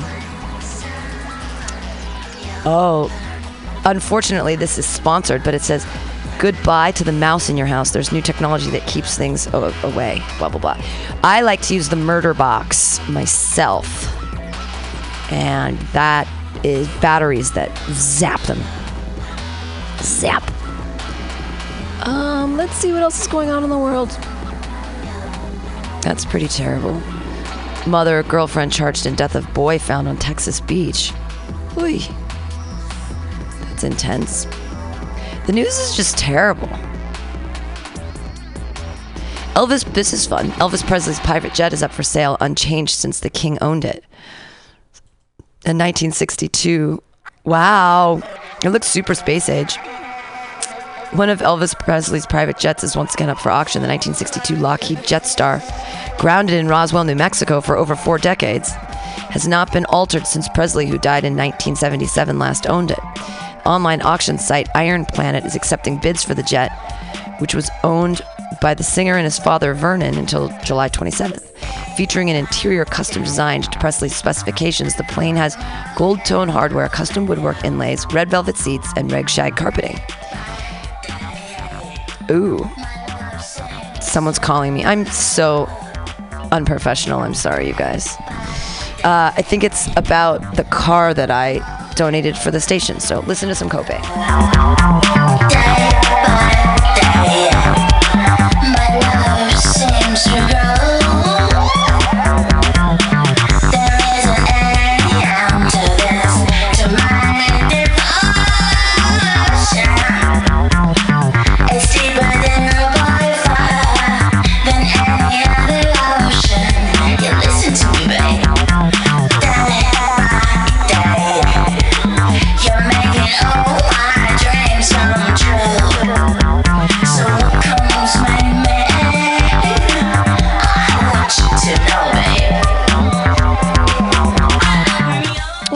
That was Nichols' research.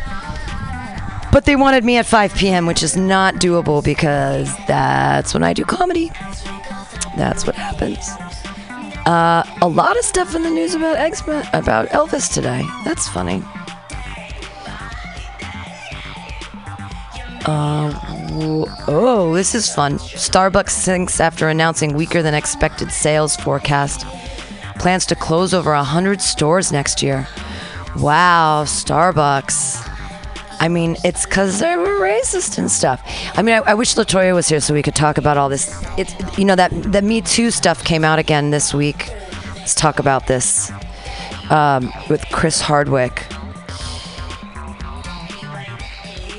And I've been talking about it with people, and, and I, I feel like it is super sad that this is uh, happening. Oh, good. Here we go. He was blindsided. Chris Hardwick's assault uh, breaks his silence on ex girlfriend's sexual assault allegations, which I think were ridiculous. And um, this is the New York Post that says takedown of Chris Hardwick shows that the Me Too movement has gone too far. This is 27 minutes ago. Let's check it out. Uh, I'd like to see it, and it won't let me. MSN, why you do this to me? Okay. MSN News is being problematic. But this just came out 27 minutes ago, so I feel like it'll be a good one. It's not. It's not. Uh, it's not giving it to me. Poop. Uh, silence from those in his orbit is deafening. Chris Hardwick breaks silence on ex-girlfriend's allegations. Let's see what he has to say about it. He says, "I was blindsided. Why is MSN not showing up on my computer box? It's being a problem." All right. I'll try another. Here we go. The takedown of Chris Hardwick shows the Me Too movement has gone too far. I believe that too. Call it revenge of Me Too. It frightens me. This is written by a woman too. People who tuned in Sunday night live to AMC were greeted by a terse one line message on their screens Talking with Chris Hardwick will not be seen tonight. The erasure of Hardwick from the airwaves and the public square has been swift, brutal, and nearly complete. This was a hardcore reaction to an online essay published on Thursday by Hardwick's ex girlfriend, Chloe Dykstra. Without mentioning Hardwick by name, she, d- she detailed, in often cringeworthy fashion, emotional and sexual abuse she claims to have suffered during a nearly three year intimate relationship with the host uh, of the TV programming, including Talking Dead, at the after show that dissects AMC powerhouses The Walking Dead and Fear of the Walking Dead. From the way Dykstra 9, 29 describes it, she was a ghost, the victim of sexual assault, mental torture, and controlling behavior forbidden from as much as talking to other men. The torment allegedly began just two weeks into relationship, which ran from 2011 to 2014 so so funny. Okay, so she's 29. Let's take off 2011. That was seven years ago. So she was 22 years old. Hot 22 year old dating a guy in his 40s. What do you think? Oh, he's controlling me. He's letting me. What do you think? He was, he was after your. He was so after your scintillating conversation. You 20, 21 year old hottie. Seriously. I'm a terrible feminist, but this stuff makes me angry because she's just a snowflake. She's just like it's just the same thing as the Aziz thing. Evidently, in this brief time, she was completely hooked by the charismatic performer. It ended after she left Hardwick, 46, for another man, and claims that he and a former female friend of hers set out to blackball her in the entertainment industry.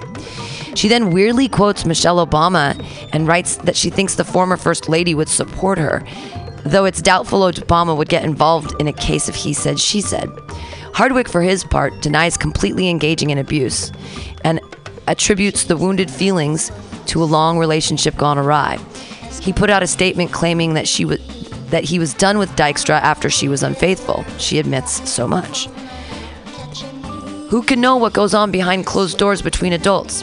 Hardwick found some encouragement in the Twitterverse, where fed up fans of his were gathering to express their discomfort with the lack of due process and destroying a man's reputation and perhaps career. One tweeter asked why the accuser did not go to the authorities.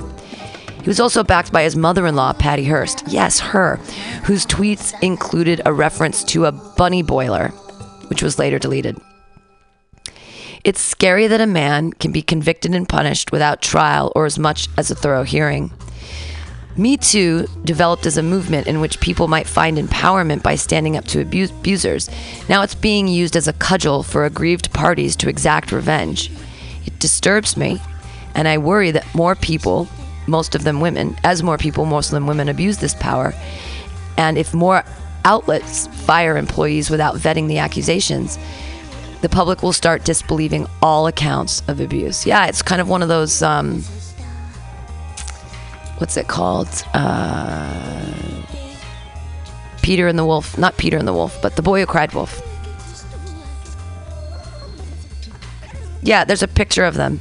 He's a he's a smash faced little rodent looking man, and you look like a supermodel alien lady with eyes that are a little too far apart, but she's gorgeous. And the thing that's just so dumb is that it's just so dumb because wh- what do you think he was dating you for? He's a pinch faced little troll boy. My my beautiful personality. Okay. Chris Hardwick, the Nerdist founder and host of NBC's game show The Wall and AMC's Talking Dead After Show and a regular MC in Hall H at Comic Con, has been scrubbed from the Nerdist website he founded after being accused of sexual abuse and long term abuse by his girlfriend Chloe Dykstra.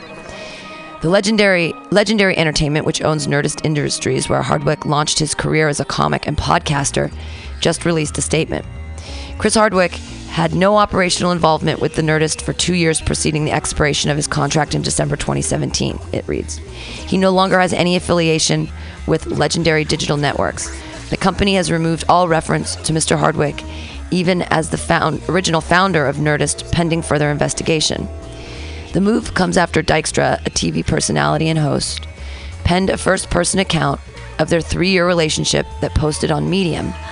Dykstra never mentioned Hardwick by name, but details the mildly successful podcaster who grew into a powerhouse CEO of his own company, suggests she was referring to him. Dykstra, in an essay, said she was part closure and part warning, detailed a relationship in which she was restricted from going out at night, having male friends, or speaking in public places, and was the victim of sexual assault. I was expected to be ready for him when he came home from work, she writes.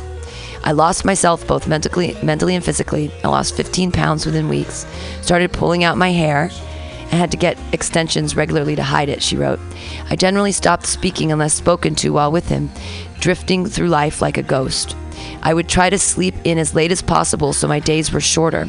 I stopped listening to music entirely. I ceased to be. I was an ex person.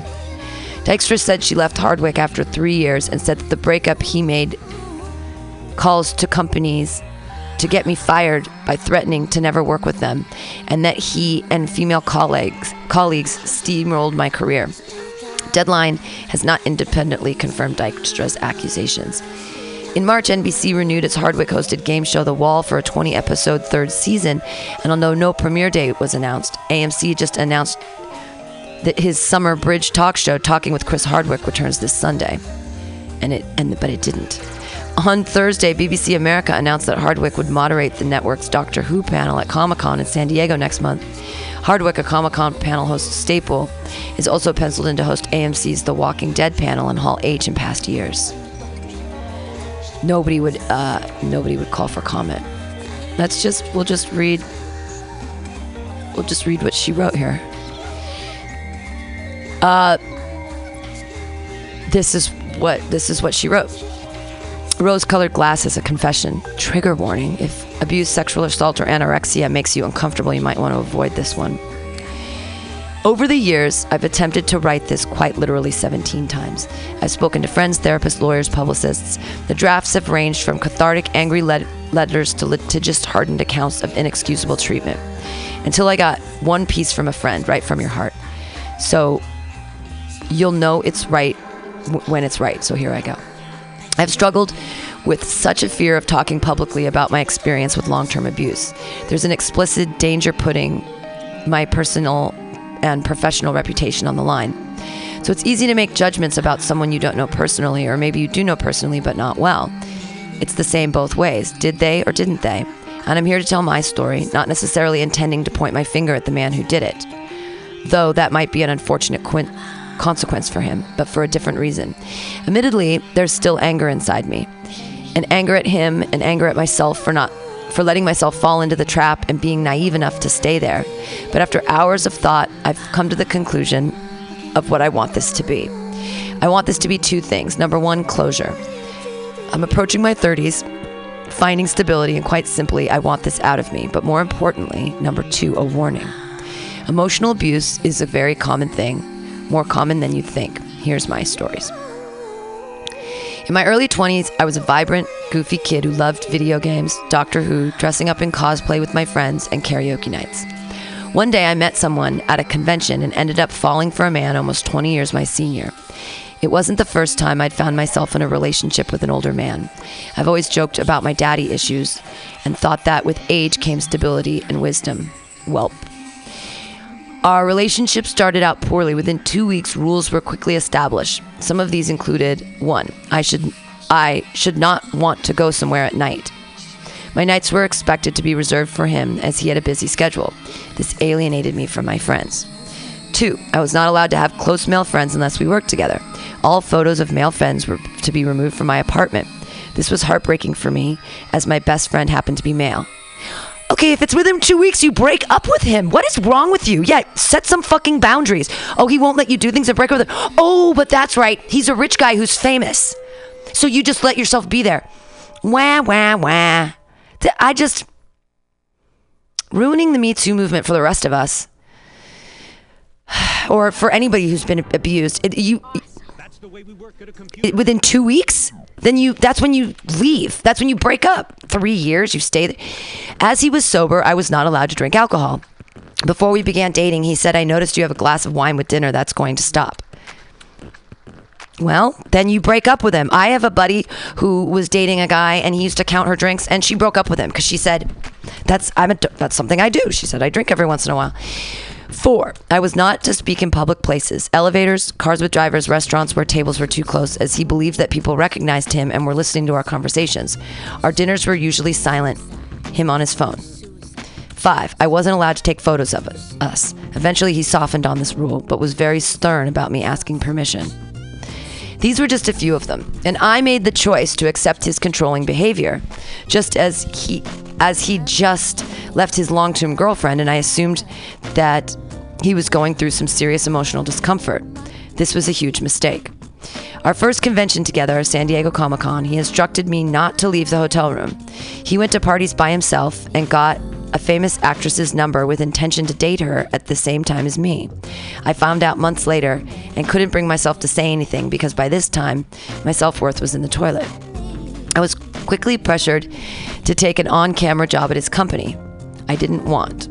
I do not like to work for my significant others because he insinuated I would be ungrateful to not accept it. Scared to upset, upset him, I accepted the job, but I refused payment for my work, feeling uncomfortable about the whole thing. Though the lovely folks at his company eventually forced me to take a check. By this time, like I said, I was terrified to piss him off, so I did what he said, including letting him sexually assault me regularly. I was expected to be ready for him when he came home from work. How did this happen? At the beginning of our relationship, I was quite ill, often due to my diet, something I'll get to in a bit. One night he initiated, and I said, I'm so sorry, can we not tonight? I'm feeling really sick. And he responded, I just want to remind you the reason my last relationship didn't work out was because of the lack of sex. It was a veiled threat. I succumbed. Every night, I lay there for him, occasionally in tears, and he called it starfishing. He thought the whole idea was funny. To be fair, I did go along with it out of fear of losing him. I'm still recovering from being sexually used, not in a super fun way, for three years. The first time I told him I loved him after six months of hoping he'd say it first, his response was, and I quote, I think I love you too. And then there's uh, something bleeped out. I think I love you too. Fuck it. F U C K T. Fucked. I don't know. I don't know what that means. I wanted what I wanted was a partner, someone to confide in, someone to share things with, someone who wouldn't judge me, someone I knew would be there for me. What I felt this man wanted was a woman who would feed him, sleep with him, and go to events with him. Yeah, he's a famous guy who's 20 years older than you. Like, what do you? I don't. I mean, no one deserves to be sexually assaulted, but she stayed with him. I mean, I watched and supported him as he grew from a mildly successful podcaster to a powerhouse CEO of his own company. He was obsessed with celebrity, being famous, famous people. He did not spend any time with people he considered quote unquote friends, and he only made time for industry people who he considered worth it. I myself had very little support as if I as I'd been alienated from my own friends, other than an occasional party I was obligated to leave early when he decided it was time. Sometimes he'd let me go play D&D, but I always had a curfew. He would yell in his voicemails at me if I didn't answer his calls. I was expected to follow him everywhere and exist pretty much solely for him, save my hosting job once in a while. When cameras were on us, he was a prince. Turn them off, he was a nightmare. During all of this, I lost myself both mentally and physically. I lost 15 pounds within weeks, started pulling out my hair. I generally stopped speaking unless spoken to while with him, drifting through life as a ghost. I would try to sleep in as late as possible so my days were shorter. I stopped listening to music entirely. I ceased to be. I was an ex person. She's really thin. No one could save me but myself. After three years of being snapped, yelled at constantly, very rarely being shown any affection, I finally left him for another man that I had literally just met. I was so desperate to be out that I just clung on to the first knight in shining armor that showed up. Unfortunately, there was a slight crossover a kiss. A kiss I told him immediately about, and he surprisingly instantly forgave me. A total 180. He begged me not to leave him and told me he was planning to propose, despite stating previously he had no intention to marry me. I knew this all stemmed from his fear of being alone. He actually got engaged very shortly after I left him. So, luckily, I remained strong in my resolve to leave him, despite my only desire for three years being that he loved me the way I loved him. Because of my leaving him for someone else, he made calls to several companies I received regular work from to get me fired by threatening to never work with them. He succeeded. I was blacklisted. With the assistance of a woman who'd gained my trust and heart over the past year, he steamrolled my career. The woman actively made it her mission to destroy my friendships. And she did because by the time they'd realized she was an unreliable source, the damage had already been done. To be fair, in breakups like this one, some friends will naturally gravitate toward the person who wields more powers and the ability to employ them, especially in the business I'm in, despite whatever history exists. Still, there's so much more to that woman's story, including the six other women whose reputations, careers he attempted to sabotage. But I don't want to digress too far from that point, which is abusive relationships, not friendships. This time, my life was agony. One night, I found myself on top of an overpass looking down at the 101 at the lowest point in my life. I'd lost many of my friends. The woman I'd considered my sister was trying to destroy me, and I had no idea why. And the career I'd built from scratch had, oh, yeah, the one that he gave you, had toppled. I was blacklisted from my industry at age 25. Obviously, I didn't go through with it, but over the years, I considered it many times. With the help of a therapist, a psychiatrist, good people, plus a lot of hard work, I've managed to rebuild my life, and I'm in a much better place. I've got a wonderful group of friends, blah, blah, blah, blah, blah, but I never received closure, blah, blah, blah. I'll leave you with this. I lost my period for a year because of anorexia. Somehow I got pregnant ectopically. I was told to have surgery immediately because ectopic pregnancies are very dangerous and often be fatal when I found out. I collapsed on the floor, terrified they would be furious with me. Between sobs, I told him over the phone, please don't be mad and don't worry. I have to have surgery to have it removed or it could kill me. My fear of his anger for me for getting pregnant was literally greater than my fear of death. Let me add here, I'll never forget the night this man slept in a cot at the foot of my hospital bed after my surgery. It made me believe deep down that maybe there was a man who loved me. Oh, this is funny. And then after my recovery, he and my mother were greeted by the doctor. Surgery went well, she'll be fine, said my doctor. Thank God, said my mother. That's great. When do you think I can have sex with her again? said my ex. That was his first question. My mother never forgot. I mean, she was in a really bad relationship. And that's the big question, isn't it? If this person treated you so badly, why did you stay? Your guesses will probably include one, it wasn't that bad, memories can warp. Two, he was famous, she enjoyed the lifestyle. That's what I say. For the record, I usually insisted on paying for dinner, thank you very much. Three, she was dumb and or weak and didn't have the strength to stay up to him. Stand up to him. Here's my answer. I believed that, to borrow an analogy from a friend, if I kept digging, I would find water. And sometimes I did, just enough to sustain me. And when you're dying of thirst, that water is the best water you'll ever drink. When you're alienated from your friends and there's no one to tell you there's a drinking fountain 20 feet away. And when your self worth reaches such depths after being years of treated like you're worthless, you might find. th- Find that you think you deserve this sort of treatment and no one else will love you. She says, just look for the flags. All right. Hey, that's the AltaCast. Hey, again, I'm sorry, Latoya, if you didn't get that message. I would have loved to have talked to you. I'm sure that she would be like, "Ab- ab- abuse is never okay. And I don't want to make it seem like it is, but because it's not. But I don't know. I don't know. I don't want to say anything more. Okay. Bye, everybody. Thanks. You drove me, nearly drove me out of my head.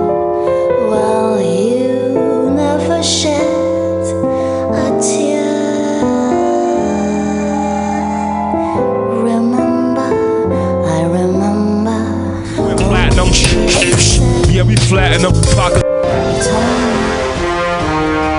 Are you tired of swimming through a sea of podcasts? Are ye on a raft without a paddle?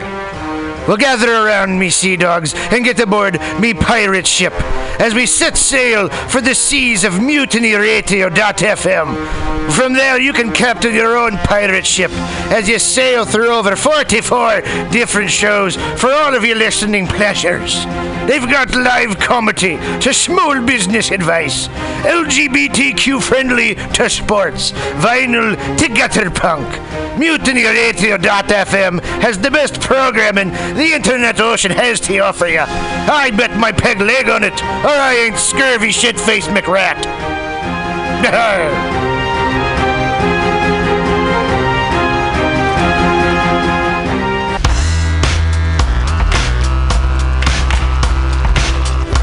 Hey, everybody. Listen to the weekly review with Roman every Friday from noon to 2 p.m. This is an unapologetically anti capitalist program. We interview community organizers, activists, and artists. We talk about ways you can take action right now. So listen in to the weekly review every Friday from noon to 2 p.m.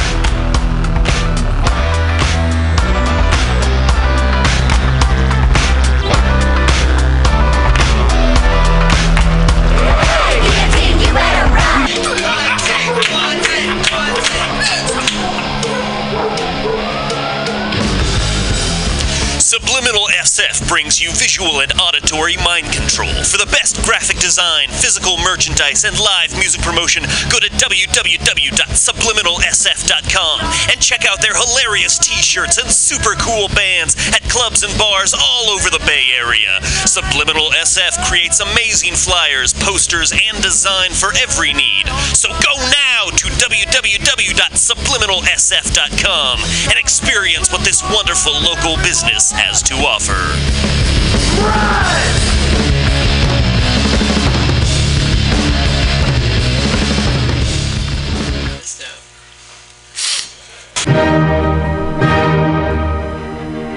Good evening there, my friends here at MutinyRadio.fm. Chester Cashcock here, and giving you my love and regard as well as movies over there. And uh, I just wanted to let you guys know that anytime I go swimming in my vault of rare coins and piles and piles of filthy cash, I can't help but listen to Pamtastic's Comedy Clubhouse every Friday from 8 to 10 p.m. I mean, if anyone who knows anything about comedy knows that Pamtastics books the best of San Francisco and beyond's underground comics. It's a great showcase, and they have a fun time at Pamtastics deep in the Mission District where you can laugh off your tushy for a mere $5 every Friday to 10 p.m. And I laugh because $5, I mean, that's what I use to wipe my tushy with. So to laugh it off for a mere $5 is indubitious. But if you can't make it to Mutiny Radio, well, don't even worry. Don't fret at all.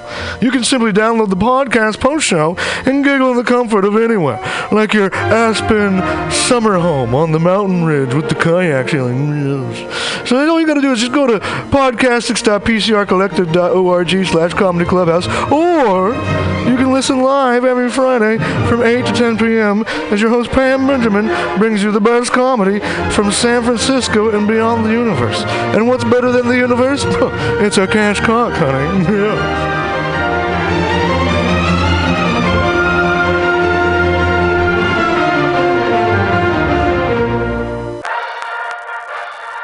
Well, hello, boys and girls.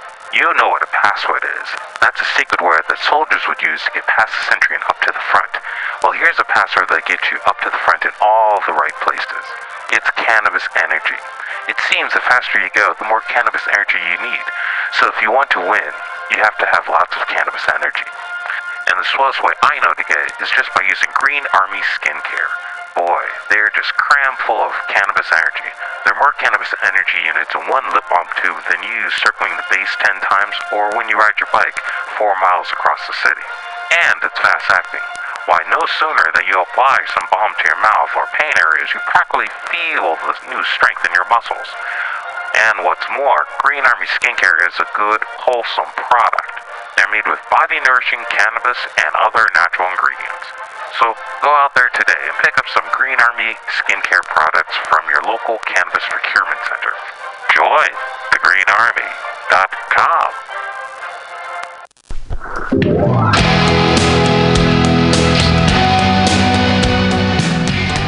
Hey, ladies and gentlemen, we'd like to invite you down to Bender's Bar and Grill in the heart of the Mission District in San Francisco.